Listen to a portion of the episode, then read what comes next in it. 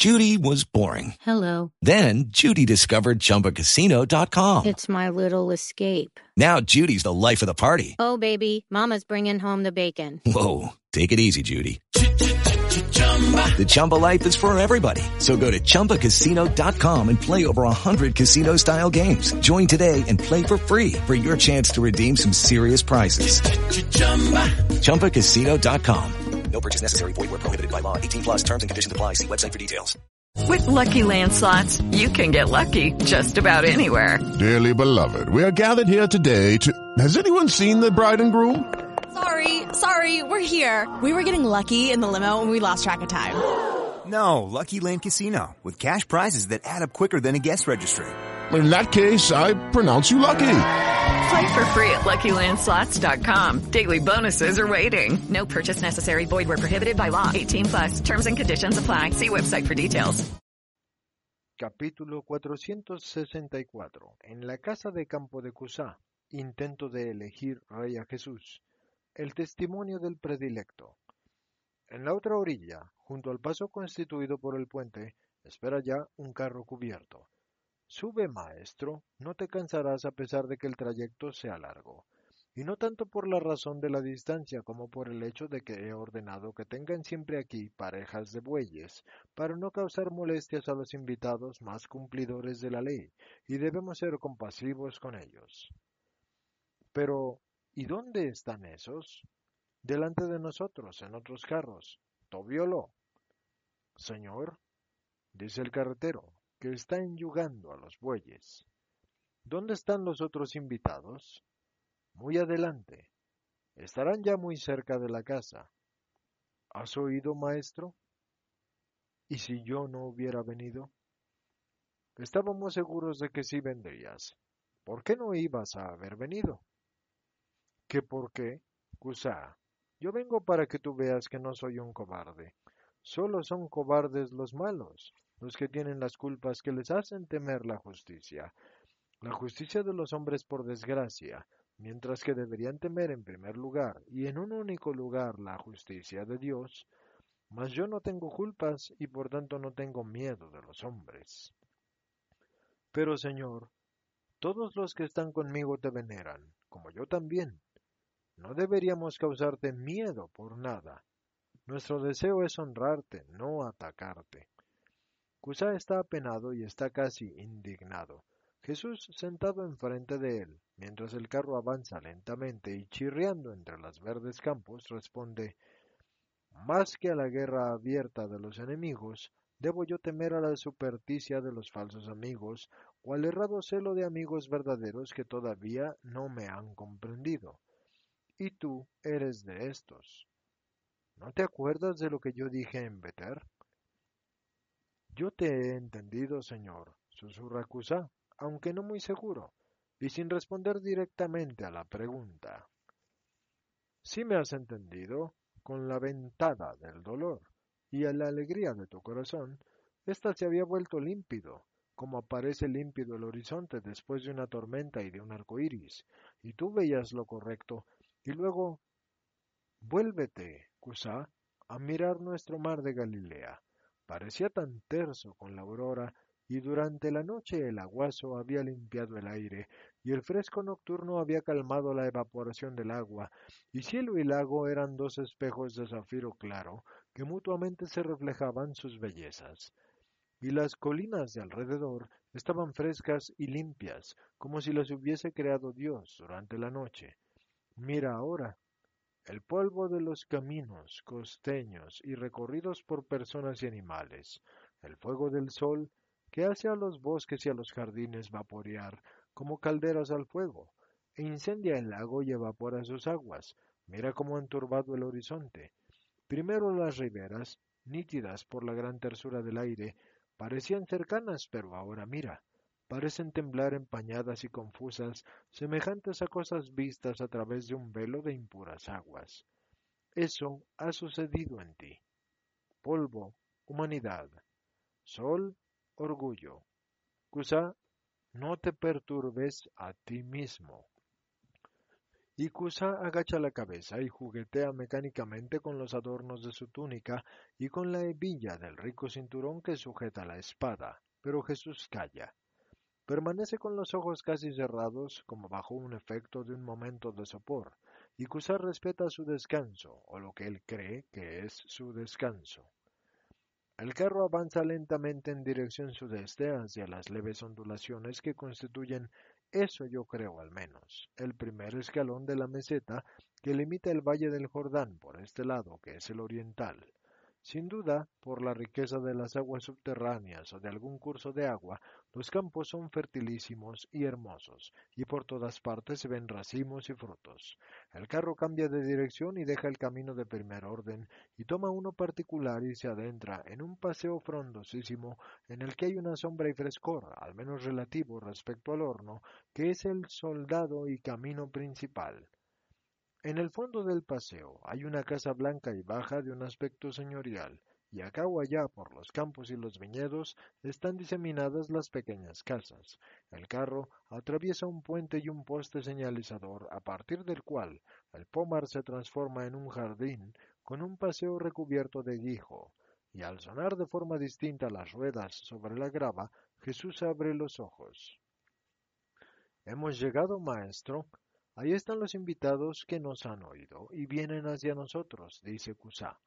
Efectivamente muchos, y todos de rica condición, se agolpan donde comienza el paseo y saludan con pomposa reverencia al maestro, que está llegando. Yo veo y reconozco a Managén y a Timoneo y a Eleazar, y me parece ver a otros que no son nuevos, pero cuyos nombres yo no sé decir. Y luego muchos, muchos jamás vistos, por lo menos que yo nunca he advertido concretamente. Hay muchos que llevan espadas y otros, en vez de espadas, ostentan abundantes perifolios farisaicos y sacerdotales, o rabínicos. El carro se detiene y Jesús es el primero en bajar y se inclina como saludo de conjunto para los presentes, y los discípulos, Managén y Timoneo, se acercan y lo saludan en particular. Luego también se acerca Eleazar, este es el fariseo bueno del convite que estaba en la casa de Ismael. Y junto con éste se abren paso dos escribas que tienen un interés en ser reconocidos. Estos son aquel al que en Tariquea le fue curado su hijito el día de la primera multiplicación de los panes, y aquel que al pie del monte de las bienaventuranzas le dio comida para todos. Otro más se abre paso, que es el fariseo en casa de José, en el tiempo de la siega, este fue instruido por Jesús acerca del verdadero móvil de sus injustos celos. Cusa procede a las presentaciones. Se las ahorro a todos porque es para volverse mico entre tanto. Así que Simón, tanto Juan, tanto Leví, tanto Eleazar, Natanael, tanto José y tanto Felipe, etcétera, etcétera, saduceos, escribes, sacerdotes y herodianos. Bueno, yo debería decir que estos últimos constituyen a la mayoría. Alguno que otro prosélito y fariseo, dos miembros del Sanedrín y cuatro arquisinagogos, y perdido no sé cómo aquí dentro un esenio. Jesús se inclina al oír cada uno de los nombres, mirando penetrantemente a cada uno de los rostros, y algunas veces sonriendo levemente, como cuando para aclarar más su identidad, alguno especifica algún hecho que le puso en relación con Jesús. Así, un cierto Joaquín de Bosra dice, Curaste de la lepra a mi mujer, María, por esto bendito seas.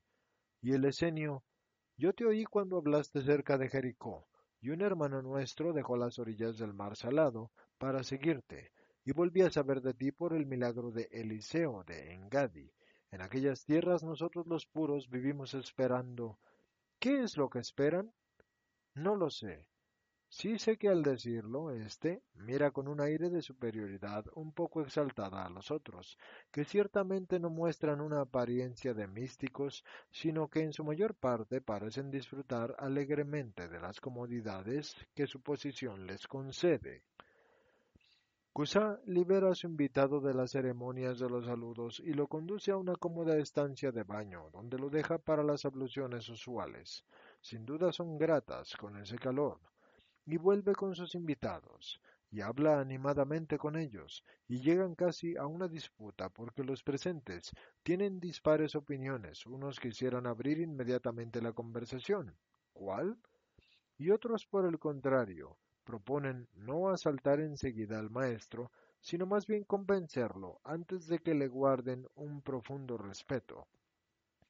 Y triunfa esta última parte, que es la más numerosa, Así que Cusá, como el amo de la casa, llama a los criados para ordenar la preparación de un banquete que habrá de celebrarse hacia el atardecer, dejando tiempo a Jesús, que está cansado, y se ve de descansar, y esto es cosa que es aceptada por todos.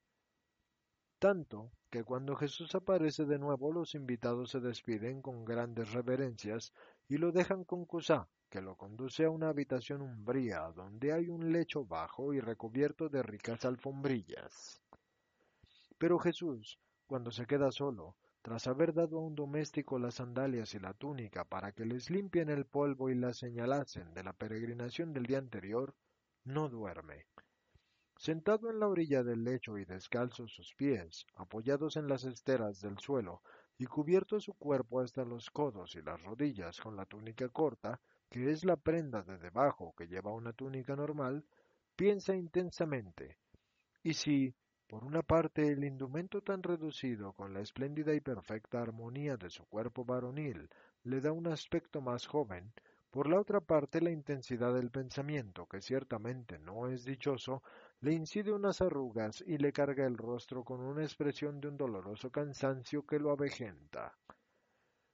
Ningún ruido en la casa y ninguno en el campo, donde maduran los racimos con el calor adusto. Las cortinas obscuras que cuelgan en las puertas y ventanas no ondean ni siquiera mínimamente. Pasan así las horas y merma el sol, y la penumbra va creciendo, pero el calor sí persiste, y también la meditación de Jesús. En fin, la casa sí da señales de revivir, y se oyen voces y pisadas e indicaciones, y Kusa mueve cuidadosamente la cortina para ver sin molestar. Entra. No estoy durmiendo, dice Jesús. Kusa entra y lleva ya la túnica engalanada del banquete. Mira y ve que el lecho no presenta signos de haber recibido un cuerpo. ¿No has dormido? ¿Por qué? Estás cansado. He descansado en el silencio y en la sombra y esto me basta. Mandaré que te traigan una túnica. No, la mía seguro que ya está seca y la prefiero. Y tengo la intención de ponerme en camino en cuanto termine el banquete. Te ruego que te ocupes del carro y de la barca para mí. Como tú quieras, señor, pero yo hubiera deseado tenerte aquí hasta mañana al rayar el alba. No puedo, yo tengo que irme. Cusá hace una reverencia y sale, y se oye un abundante cuchicheo, y pasa más tiempo y vuelve el doméstico con la túnica de lino fresca de lavado y fragante de sol, y con las sandalias que ya no tienen polvo y han sido suavizadas con un aceite o lardo que les dan un brillo y una flexibilidad especiales, y otro le sigue con un barreño y una ánfora y unas toallas, y deposita todo encima de una mesa baja y salen.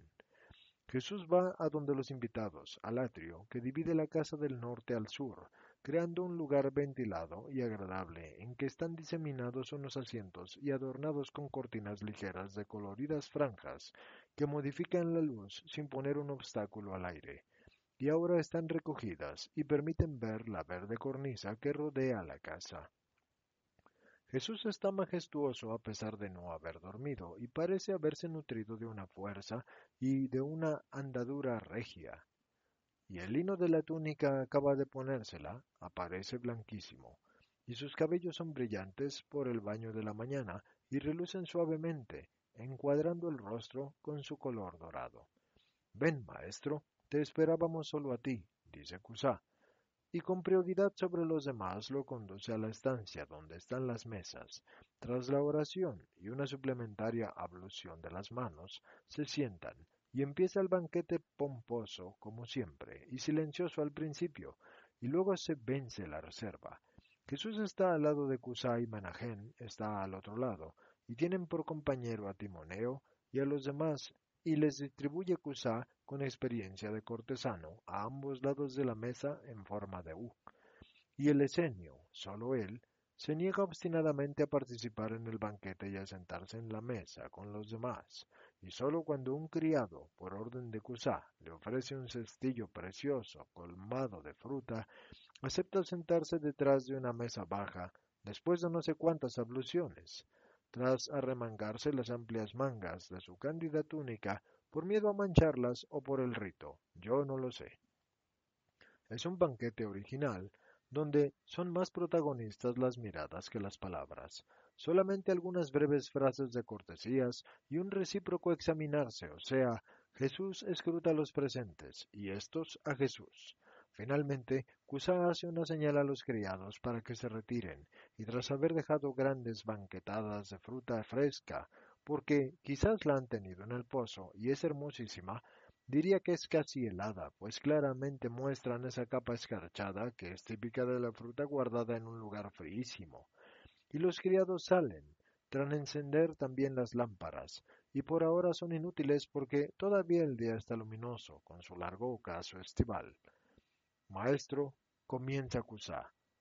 Debes haberte preguntado la razón de este encuentro y de este silencio nuestro, pero es que lo que te tenemos que decir es muy grave, y no deben escucharlo ningunos oídos imprudentes.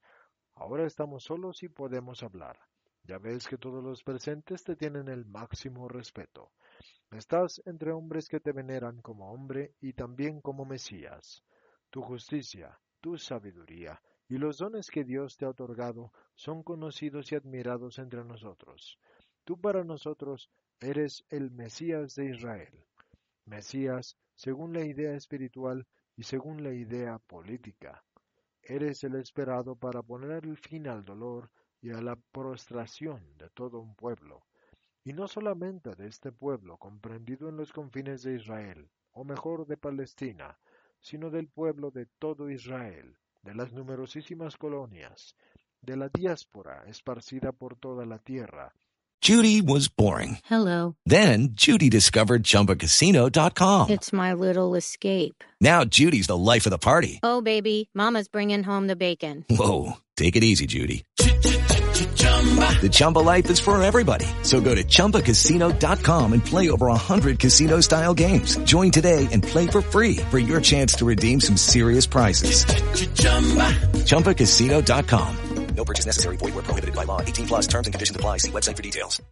que hacen resonar el nombre de Yahvé bajo los cielos y todos, y hacen conocer las promesas y esperanzas que ahora se cumplen de un Mesías restaurador, de un vengador y de un libertador y un creador de la verdadera independencia de la patria de Israel, o sea, de la patria más grande que hay en el mundo, la patria que reina y que es dominadora, y es canceladora de todo pasado recuerdo y de todo signo vivo de servidumbre, el hebraísmo triunfante sobre todo y sobre todos, y para siempre, porque así fue dicho y así se cumple, Señor, aquí en ti. Tienes a todo Israel en los representantes de las distintas clases de este pueblo eterno, castigado pero estimado por el Altísimo, que lo proclama suyo. Tienes ante ti el corazón pulsante y sagrado de Israel, son los miembros del Sanedrín y los sacerdotes. Tienes el poder y tienes la santidad. Fariseos y saduceos. Tienes la sabiduría, tienes a los escribas y a los rabíes, tienes la política y el valor, tienes a los herodianos, tienes el patrimonio, tienes a los ricos, tienes al pueblo, a los mercaderes y a los hacendados, tienes a la diáspora, tienes a los prosélitos, tienes incluso a los separados que ahora se sienten dispuestos a unirse de nuevo porque ven en ti al esperado. Los esenios, los inasequibles esenios, mira, Señor, este primer prodigio, este gran signo de tu misión, de tu verdad, tú sin violencia, sin medios, sin ministros, sin soldados, sin espadas, reúnes a todo tu pueblo como un depósito reúne las aguas de mil fuentes.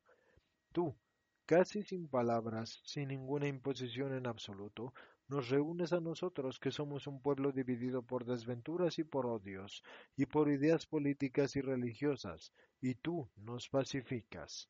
Oh, príncipe de la paz, exulta por haber redimido y restaurado, aun antes de tomar el cetro y la corona, tu reino, el esperado reino de Israel que ha surgido.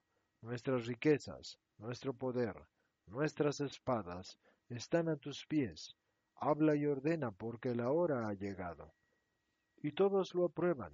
Y el discurso de Cusá. Bueno, Jesús con los brazos cruzados solo guarda silencio. ¿No hablas? ¿No respondes, Señor? Quizás es que esto te ha sorprendido. Quizás es que no te sientes preparado y sobre todo dudas de que esté preparado Israel. No, no es así. Escucha nuestras palabras. Yo hablo y conmigo Manajén por el palacio que ya no merece existir, que es el oprobio purulento de Israel, la tiranía vergonzosa que oprime al pueblo y se inclina servil, a adular al usurpador. Su hora ha llegado. Álzate, estrella de Jacob, y pon en fuga las tinieblas de ese coro de delitos y vergüenzas. Aquí están los que, conocidos como herodianos, son los enemigos de los profanadores del nombre para ellos sagrado y de la dinastía herodiana. Hablad vosotros. Maestro, yo soy viejo y recuerdo lo que fue el esplendor pasado. Como nombre de héroe puesto a una hedionda carroña, tal es el nombre de Herodes sobre los degenerados descendientes que envilecen a nuestro pueblo. Es la hora de repetir el gesto que otras veces hiciera Israel cuando indignos monarcas se sentaron sobre los dolores de su pueblo. Tú solo eres digno de llevar a cabo este gesto. Pero Jesús calla. Maestro, ¿crees que podemos dudar? Hemos escudriñado las escrituras. Eres tú. Tú debes reinar, dice un escriba. Debes ser rey y sacerdote. Nuevo Nehemías y más grande que él. Debes venir y purificar el altar porque está profanado. Y que te sea Señor acicate el celo del Altísimo, dice un sacerdote. Muchos de nosotros te han presentado batalla, los que temen tu reinado, sabio, pero el pueblo está contigo y los mejores de nosotros con el pueblo. Nosotros necesitamos un sabio, necesitamos un hombre puro, un verdadero rey, un santo, un redentor. Cada vez somos más esclavos de todo y de todos. Defiéndenos, Señor. Nos pisotean en este mundo porque a pesar del número y la riqueza, somos como ovejas sin pastor. Llámanos a formar, con el antiguo grito, a tus tiendas, Israel, y de todas partes de la diáspora, como un reclutamiento se alzarán tus súbditos y volcarán los inseguros tronos de los poderosos a los que Dios no ama. Jesús sigue en silencio, y es el único que está sentado sereno, como si en realidad todo lo que se dice no se tratara de él. En medio de esta cuarentena, pocos, y más pocos y menos, de los exaltados de cuyas razones apenas yo si recojo la décima parte, porque hablan todos al mismo tiempo, y es tiempo con algarabía de mercado, y conserva su postura y su silencio el Señor. Y todos gritan, di una palabra, responde. Jesús se pone lentamente de pie, y apoyándose las manos sobre el borde de la mesa, se crea un profundo silencio quemado por el fuego de ochenta pupilas, abre sus labios, y los otros los abren como para aspirar su respuesta. Y la respuesta es breve, pero neta. No. Pero ¿cómo es eso? ¿Pero por qué? ¿Nos traicionas? ¿Traicionas a tu pueblo? Reniega de su misión, rechaza la orden de Dios. ¡Qué marimorena! ¡Qué alboroto! Caras que se ponen de color carmesí y ojos que se encienden y manos que casi amenazan. Más que fieles parecen enemigos, pero es así. Cuando una idea política domina los corazones, hasta los mansos se vuelven fieras contra quien impugna esa idea suya. Al alboroto le sigue un silencio extraño, y parece como si, agotadas las fuerzas, todos se sintieran exhaustos y vencidos, y se miran interrogativamente, la mayor parte desolados y algunos inquietos. Jesús mira en torno a sí y dice, Sabía que ustedes querían que yo viniera para esto, y conocía la inutilidad de este paso de ustedes.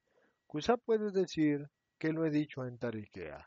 He venido para que ustedes vieran que yo no temo la insidia alguna, porque no ha llegado la hora, y tampoco la voy a temer cuando se cierna sobre mí la hora de la insidia, porque yo para esto he venido, y he venido para convencerlos a ustedes, no todos, pero sí muchos de ustedes van a actuar y actúan de buena fe. Pero yo debo corregir el error en que con buena fe ustedes han caído. ¿Lo ven? Yo no reprendo, y no reprendo a ninguno, ni siquiera a los que por ser mis discípulos fieles deberían saber con justicia y regular las propias pasiones con justicia. Yo no te reprendo a ti, justo Timoneo, pero te digo que en el fondo de tu amor, que me quiere honrar, está todavía tu yo, que bulle y sueña un tiempo mejor en que puedas ver el daño en los que te dañaron. Yo no te reprendo a ti, Manajén, a pesar de que muestras haber olvidado la sabiduría y el ejemplo enteramente espirituales que recibiste de mí y de Juan el Bautista antes que de mí. Pero te digo que también en ti hay una raíz de humanidad que resurge después de la llamarada de mi amor. No te reprendo a ti tampoco, Eleazar, hombre justo, aunque solo fuera por la anciana que te confiaron. Justo siempre, pero ahora no justo. Y no te reprendo a ti, Cusá, aunque debería hacerlo, porque en ti, más que en todos los que queréis con buena fe verme rey, está vivo tu yo. Rey, sí, quieres verme. Y no hay insidia en tus palabras. No vienes para cogerme en un renuncio y para denunciarme al Sanedrín, al rey, a Roma.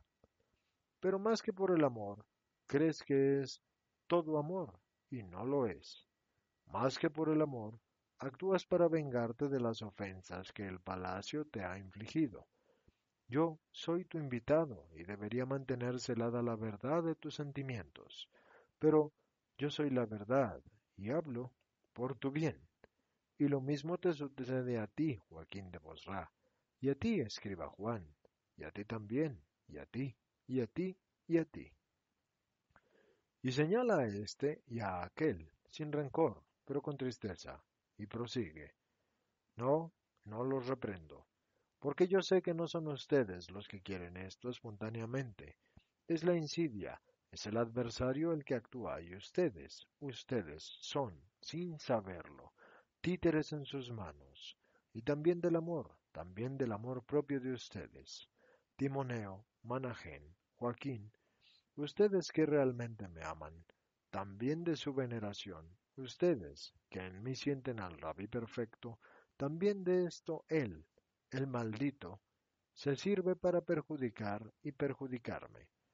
Pero yo les digo a ustedes, y también a los que no tienen los sentimientos de ustedes, sino que, con fines cada vez más bajos, hasta constituir las traiciones y los delitos, quisieran que yo aceptara ser rey.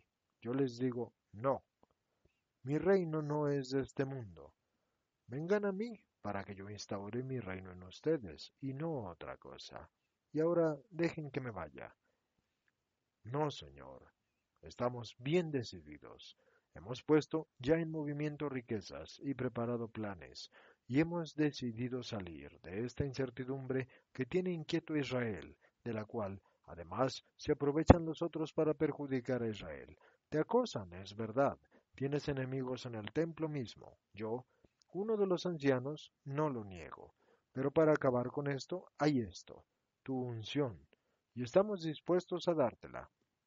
No es la primera vez que en Israel uno es proclamado rey así, para acabar con una serie de desventuras nacionales y de discordias.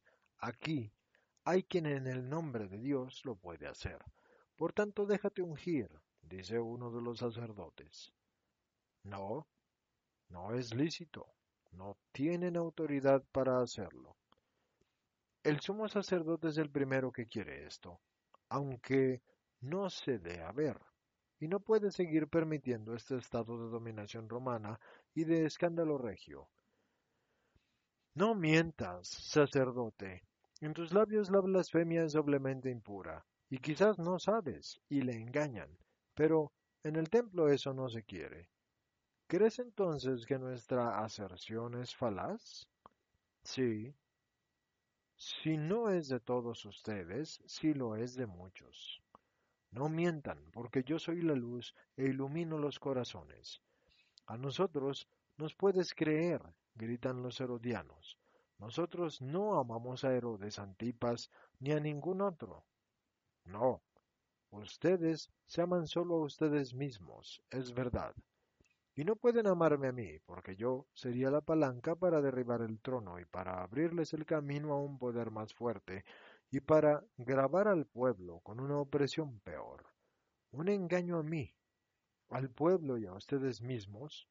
Roma aplastaría a todos, después de que ustedes hubieran hecho lo mismo. Señor, en las colonias de la diáspora hay hombres dispuestos a amotinarse. Nosotros empeñamos nuestros bienes, dicen los prosélitos. Y los míos, y todo el apoyo de la auranítida, y la traconítida, grita el de Bosra. Sé lo que me digo. Nuestros montes pueden preparar un ejército, y sin ser hostigado, para lanzarlo luego como un cohorte de águilas a tu servicio. También la Perea y la Gaulanítida. El valle de Gahaz está contigo, y también las riberas del mar salado con los nómadas que nos creen dioses. Si aceptas unirte a nosotros, grita el esenio, y prosigue con un vaniloquio de exaltado que se pierde en el clamor. Los montañeses de Judea son de la raza de los reyes fuertes, y los de la alta Galilea son héroes del temple de Débora, y son héroes también las mujeres y los niños. ¿Nos consideras pocos? Somos hueste numerosa. Todo el pueblo está contigo. Tú eres el rey de la estirpe de David, el Mesías. Este es el grito que sale de los labios de sabios e ignorantes, porque es el grito que los corazones, y que tus milagros, y que tus palabras, y tus signos. Un alboroto en que yo me pierdo. Jesús, como roca bien firme y rodeada por una vorágine, no se mueve. Es más, ni siquiera reacciona, está impasible. Y el torbellino de súplicas e imposiciones y razones continúa. Nos defraudas. ¿Por qué quieres nuestra destrucción? ¿Quieres actuar solo? No puedes. Matatías, Macabeo, no rechazó la ayuda de los asirios, y Judas liberó a Israel con su ayuda. ¡Acepta! Cada cierto tiempo el grito se anuda en esta palabra, pero Jesús no cede. Uno de los ancianos, anciano y mucho también de edad, cuchichea con un sacerdote y un escriba que son más viejos que él pasan adelante e imponen silencio, y habla el escriba anciano, que ha llamado a Eleazar y a los dos escribas que son del mismo nombre, Juan. Señor, ¿por qué no quieres tú ceñir la corona de Israel?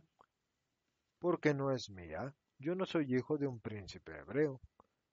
Señor, quizás tú no lo sabes, pero yo y este y este fuimos requeridos un día porque tres sabios vinieron preguntando dónde estaba el que había nacido rey de los hebreos. ¿Comprendes? It is Ryan here and I have a question for you. What do you do when you win? Like, are you a fist pumper, a woohooer, a hand clapper, a high fiver? I kind of like the high five, but if you want to hone in on those winning moves, check out Chumba Casino. At ChumbaCasino.com, choose from hundreds of social casino style games for your chance to redeem serious cash prizes. There are new game releases weekly, plus free daily bonuses. So don't wait. Start having the most fun ever at ChumbaCasino.com. No purchase necessary. BGW. Void were prohibited by law. See terms and conditions. 18 plus. ¿Necesitas ayuda? En O'Reilly Auto Parts te ayudamos. ¿Necesitas algún consejo? Te aconsejamos. Nuestros profesionales en autopartes están siempre disponibles para ayudarte a encontrar lo que necesites. Excelente servicio al cliente es solo una de las ventajas que ofrece O'Reilly Auto Parts. Los profesionales en autopartes.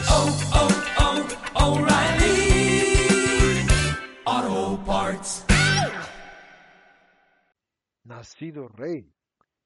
Herodes el Grande nos reunió para la respuesta a los príncipes de los sacerdotes y a los escribas del pueblo, y con nosotros estaba Gilel, el justo, y nuestra respuesta fue en Belén de Judá. Tú, nos consta, naciste ahí, y tu nacimiento estuvo acompañado de grandes signos. Algunos de tus discípulos son testigos de tu nacimiento. ¿Tú puedes negar que los tres sabios te adoraron rey? No niego. ¿Y puedes negar que los milagros te preceden y te acompañan y te siguen como un signo del cielo? No niego. ¿Y puedes negar que tú eres el Mesías prometido? No niego. Entonces, en el nombre del Dios vivo, ¿por qué tú quieres defraudar las esperanzas de un pueblo? Yo vengo a cumplir las esperanzas de Dios. ¿Cuáles?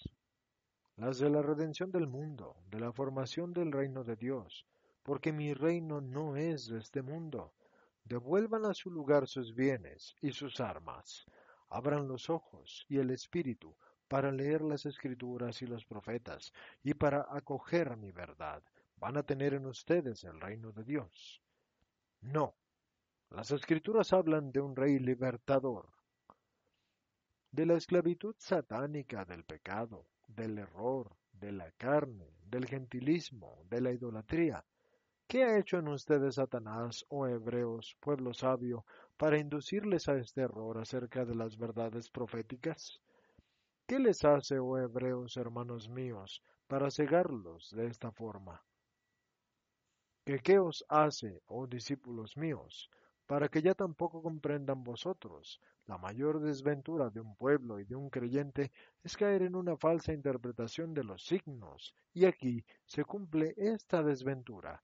Intereses personales, prejuicios, exaltaciones, pernicioso amor patrio, y todo contribuye a caer en esta vorágine.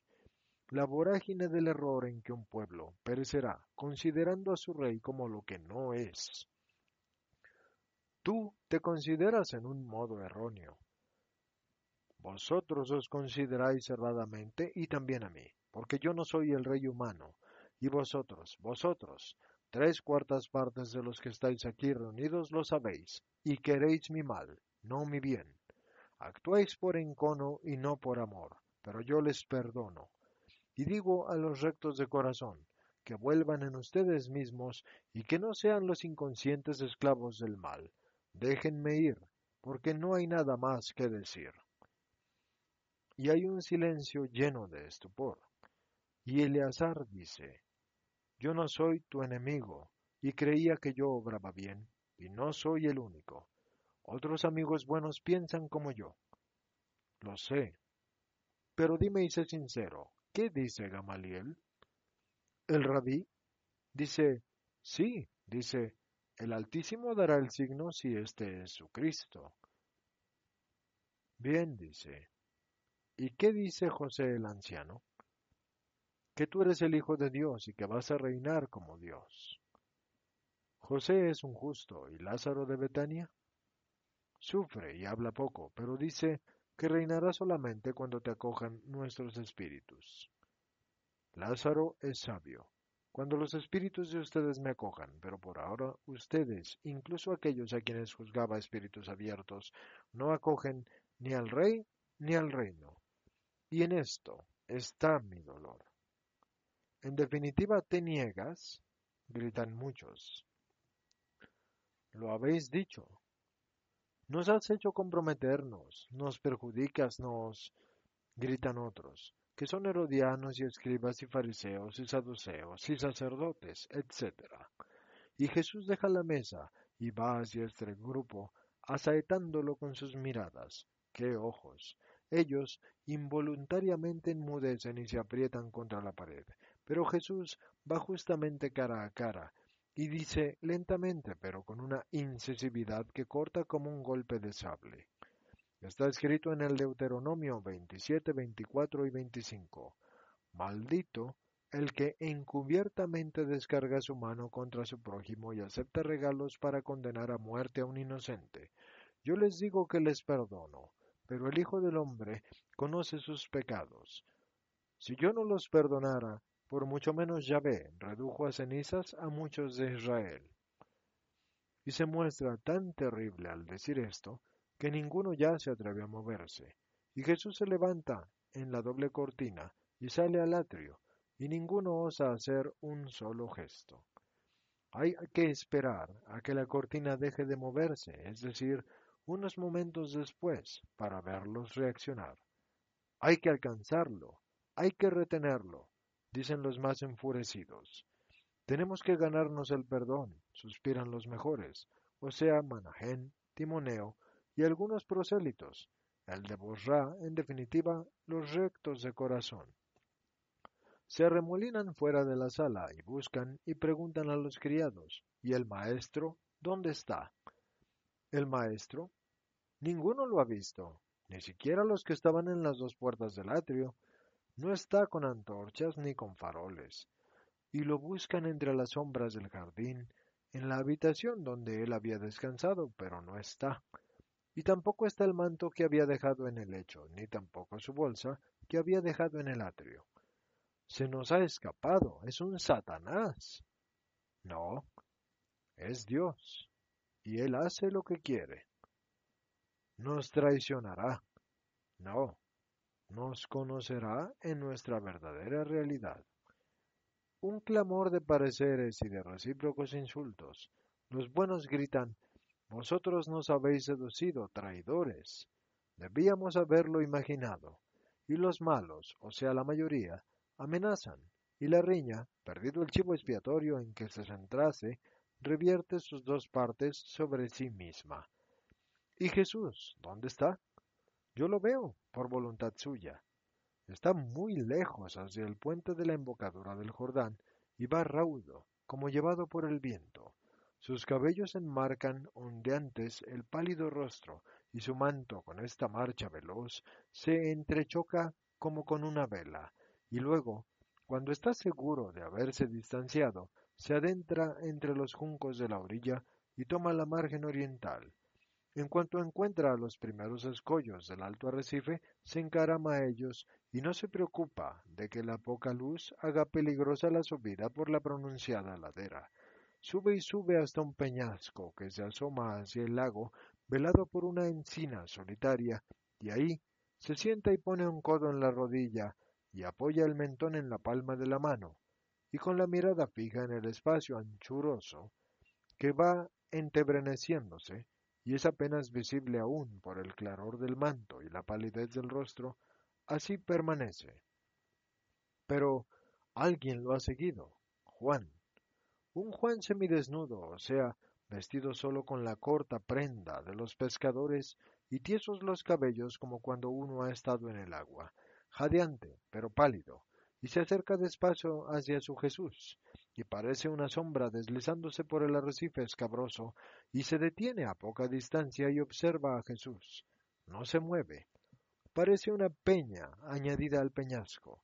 La túnica oscura albanula aún más, y sólo la cara y las piernas y los brazos desnudos son un poco visibles en la sombra nocturna.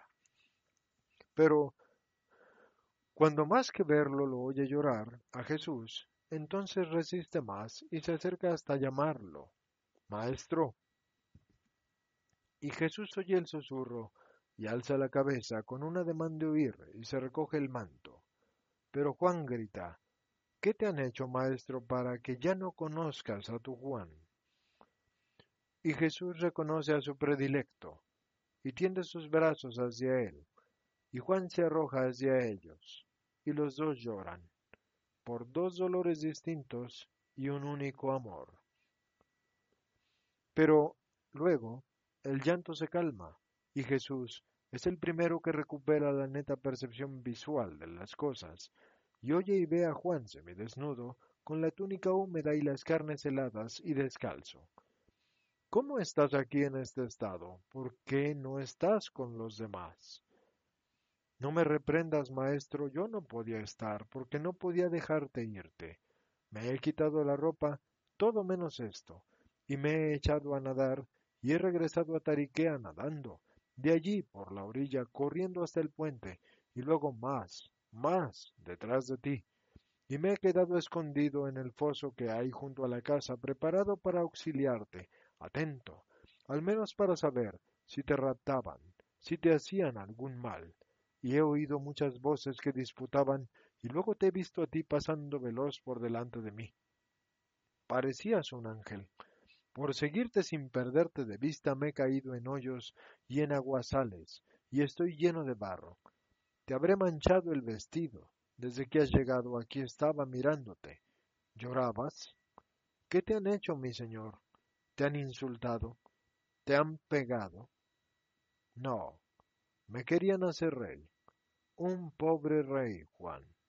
Y muchos querían hacerlo con buena fe, por un verdadero amor y con una finalidad buena, la mayoría para poderme denunciar y deshacerse de mí. ¿Y quiénes son estos? No lo preguntes. ¿Y los otros? Ni siquiera preguntes el nombre de estos porque no debes odiar ni criticar. Yo perdono. Maestro, ¿había discípulos? Dime solo esto. Sí. ¿Y apóstoles? No, Juan, ningún apóstol. ¿Verdaderamente, Señor? Verdaderamente, Juan. Ah, alabado sea Dios por ello. Pero, ¿Por qué lloras todavía, Señor? Yo estoy contigo y te amo por todos, y también Pedro y Andrés y los otros. Cuando han visto que me echaba al lago me han dicho que estaba loco, y Pedro estaba furioso. Y mi hermano decía que quería morir en los remolinos, pero luego han comprendido y me han gritado Que Dios te acompañe, ve, ve. Nosotros te amamos, pero ninguno como este pobre niño que soy yo. Sí, ninguno como tú. ¿Tienes frío, Juan? Ven aquí, debajo de mi manto. No, a tus pies, así, maestro mío. ¿Por qué no te aman todos como este pobre niño que soy yo? Y Jesús se sienta a su lado y lo arrima contra su corazón. Porque no tienen un corazón de niño. ¿Te querían hacer rey? ¿Pero qué no han comprendido todavía que tu reino no es de esta tierra? No, no han comprendido. Y sin decir nombres, cuenta, Señor. Pero no vas a decir lo que te diga. Si tú no quieres, Señor, no lo diré. Lo dirás solamente cuando los hombres quieran mostrarme como un común líder del pueblo. Un día esto llegará y tú estarás y habrás de decir, Él no fue rey de la tierra porque no quiso, porque su reino no era de este mundo.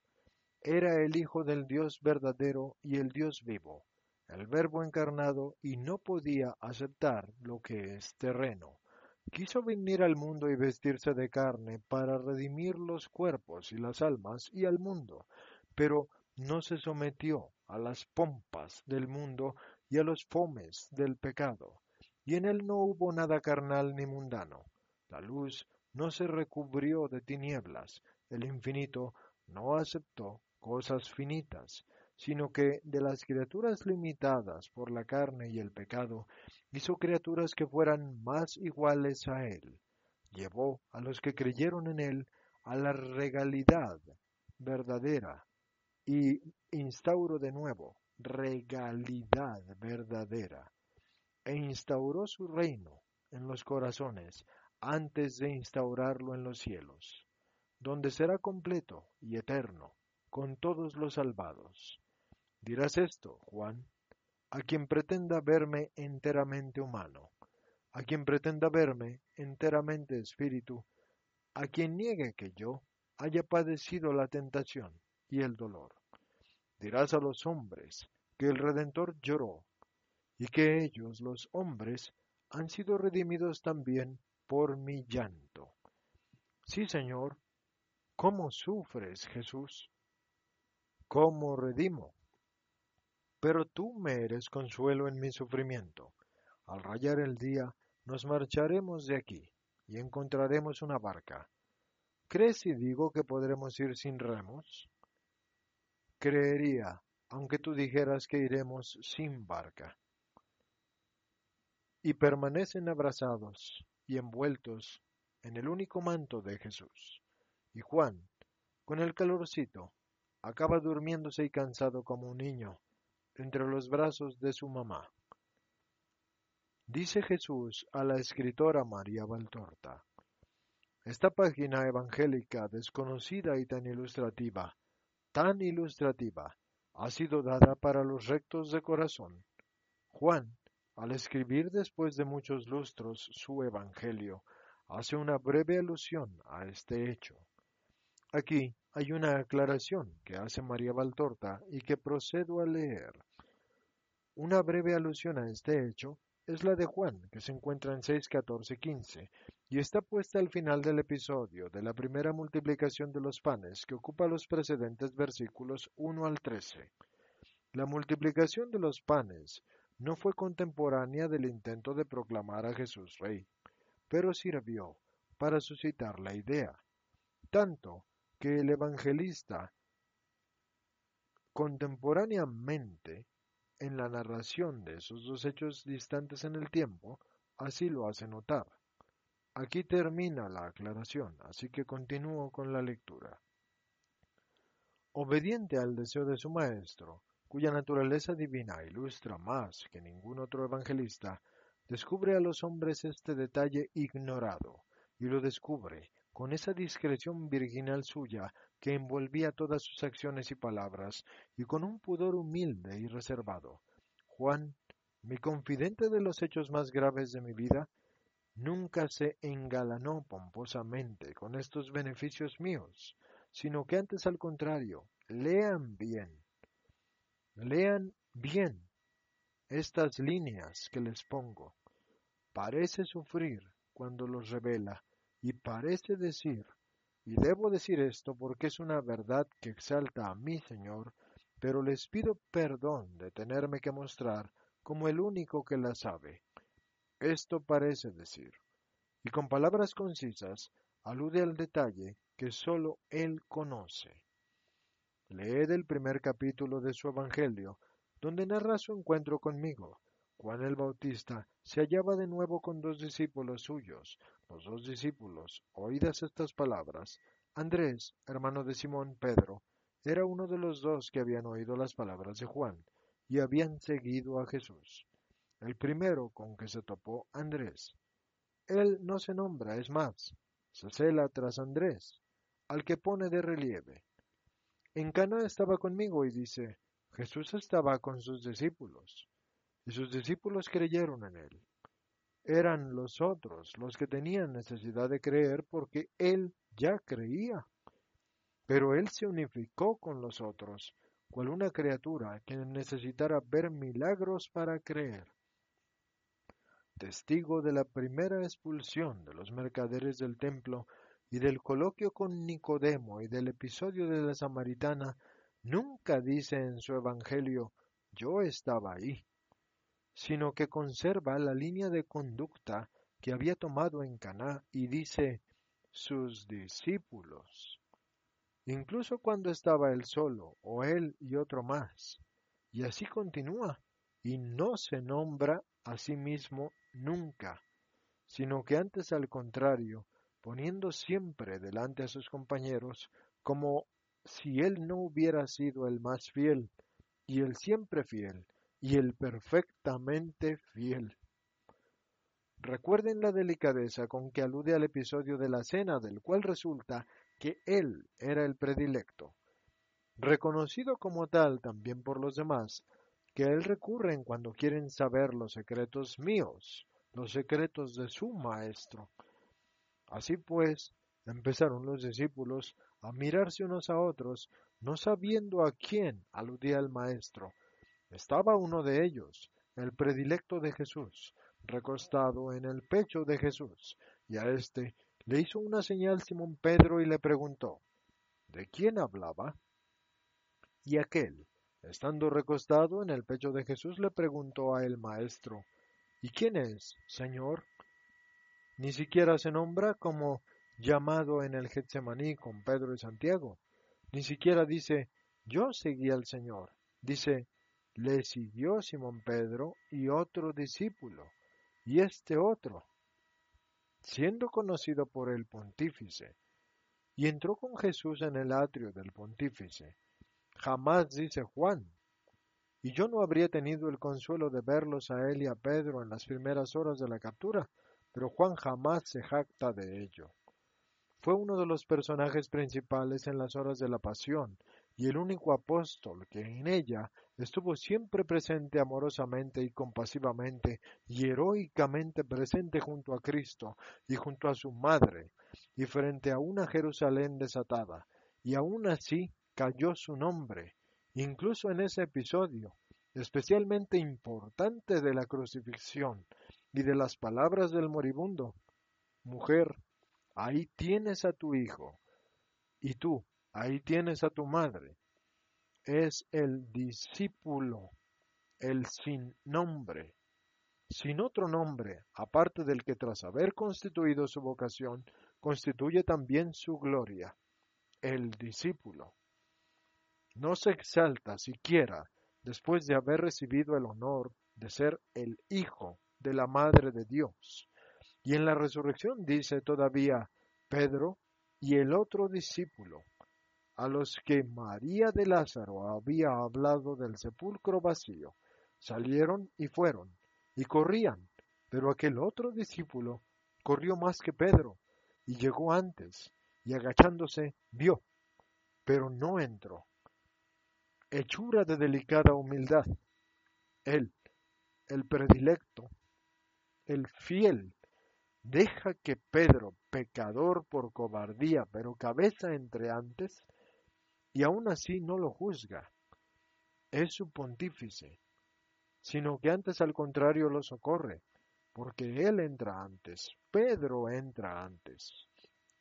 Y Juan lo socorre con su santidad, porque también los que son cabeza pueden ser apoyados por sus súbditos.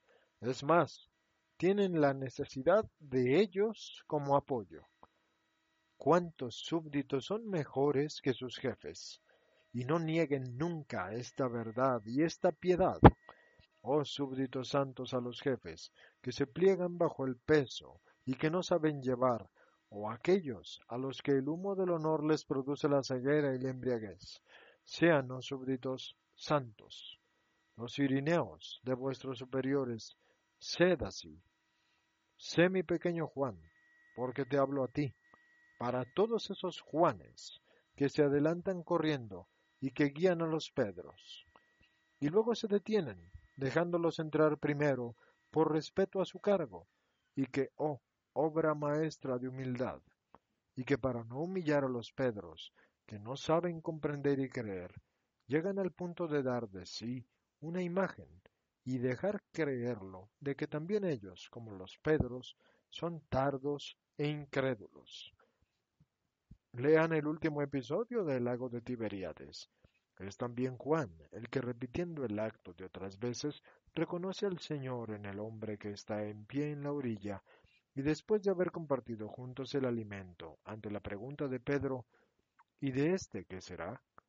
es siempre el discípulo, nada más. Por lo que a él respecta, él se anonada, más cuando debe decirse algo que haga resplandecer con luz cada vez más divina al Verbo de Dios encarnado, Ah, entonces Juan alza los velos y revela un secreto.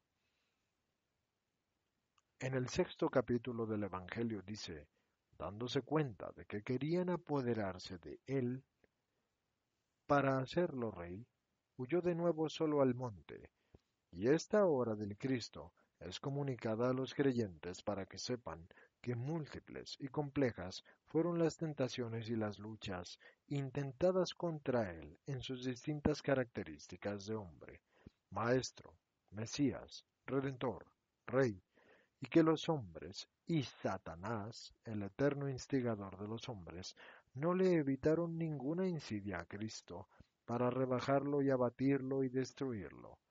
Contra el hombre y contra el eterno sacerdote, y contra el Maestro y contra el Señor, arremetieron las malicias satánicas y las humanas, enmascaradas bajo los pretextos más aceptables como buenos.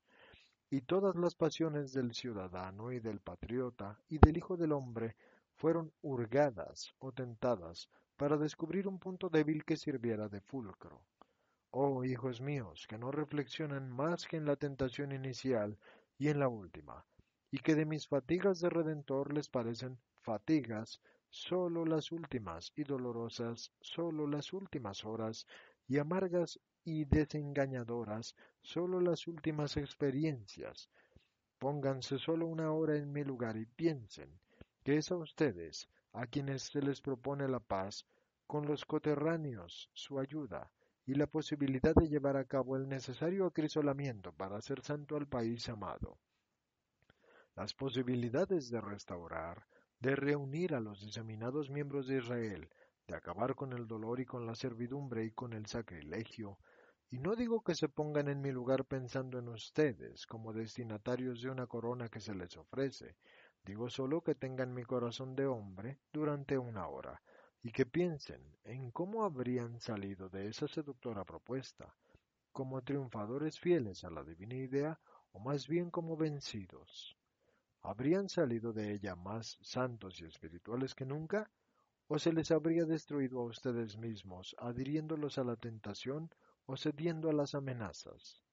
¿Y con qué corazón habrían salido de ella tras haber constatado hasta qué punto Satanás usaba sus armas para herirme en la misión y en los sentimientos, llevándome a los discípulos buenos por un camino desviado, y poniéndome en un estado de lucha abierta con los enemigos, en ese momento que ya eran desenmascarados y agresivos, y ahora por haber sido descubiertos en sus arterias? No estén ahí con el compás y la medida pequeña y con el microscopio y la ciencia humanas. No anden ahí midiendo, comparando y refutando, con pedante razonamiento de escriba, sobre si Juan habló con una exactitud y hasta qué punto es verdad esto o aquello. No superpongan la frase de Juan y el episodio dado ayer para ver si los contornos coinciden. Ni erró Juan por debilidad senil, ni ha errado el pequeño Juan, que es el que les escribe este libro, mis líneas, mi palabra en este libro, por debilidad de enferma. Yo me dirijo a esta mujer como el pequeño Juan, y ella es María Valtorta, la escritora de mi palabra. Este ha dicho lo que ha visto. Juan, el Grande, pasados muchos lustros después del episodio, narró lo que sabía, y con fina concatenación de lugares y hechos, reveló el secreto que sólo él conocía de cuando intentaron, no sin malicia, coronar a Cristo. En Tariquea, después de la primera multiplicación de los panes, surge en el pueblo la idea de hacer del rabí nazareno el rey de Israel, y están presentes Manahen, el escriba, y otros muchos que, aun imperfectos en el espíritu, pero honestos de corazón, recogen la idea y la apoyan para dar honor al Maestro, para acabar con la lucha injusta contra él, por error en la interpretación de las Escrituras, un error difundido por todo Israel, cegado por sueños de humana regalidad, y les hago hincapié, humana regalidad, y por esperanzas de santificar a la patria contaminada por muchas cosas, Muchos, como era natural, se adhieren simplemente a la idea. Muchos fingen supersticiamente su adhesión para perjudicarme, unidos estos últimos por el odio contra mí, y olvidan sus odios de casta que les habían mantenido siempre separados, y se alian para tentarme y para poder dar después una apariencia legal al delito que ya sus corazones había decidido. Esperan en una debilidad mía, en un orgullo mío, el orgullo y la debilidad, con consiguiente aceptación de la corona que me ofrecían. Darían una justificación todas estas cosas a las acusaciones que querían lanzar contra mí, y después, después de ello, serviría para dar la paz a su espíritu, que era engañoso y estaba atrapado por los remordimientos, porque se dirían a ellos mismos, esperando podérselo creer. Roma, no nosotros, ha castigado al Nazareno que era un revoltoso. La eliminación legal de su enemigo, y se los digo entre paréntesis, enemigo era para ellos, su Salvador. Aquí están las razones de la proclamación que intentaron. Aquí está la clave de los odios más fuertes que siguieron. Aquí tienen, en fin, la alta lección de Cristo. ¿La comprenden? Es lección de humildad y de justicia, de obediencia, de fortaleza, de prudencia, de fidelidad, de perdón, de paciencia, de vigilancia y de saber soportar respecto a Dios y respecto a la propia misión, y respecto a los amigos, y respecto a los ingenuos, y respecto a los enemigos, y respecto a Satanás, respecto a los hombres, que de éste son instrumentos de tentación respecto a las cosas y respecto a las ideas. Todo debe ser contemplado y aceptado y rechazado y amado o no, mirando al fin santo del hombre, el cielo, y a la única voluntad que es la única, la de Dios. Pequeño Juan, esta fue una de las horas de Satanás para mí. Y como las tuvo el Cristo, las tienen los pequeños Cristos. Es necesario sufrirlas y superarlas, sin soberbias y sin desconfianzas. No carecen de finalidad y de finalidad buena. Pero no temas porque Dios, durante estas horas, no abandona, sino que sujeta al que es fiel. Y luego desciende el amor para hacer reyes a los fieles. Y posteriormente, acabadas las horas de la tierra, suben los que son fieles al reino en paz para siempre victoriosos para siempre. Mi paz, pequeño Juan, coronado de espinas, mi paz.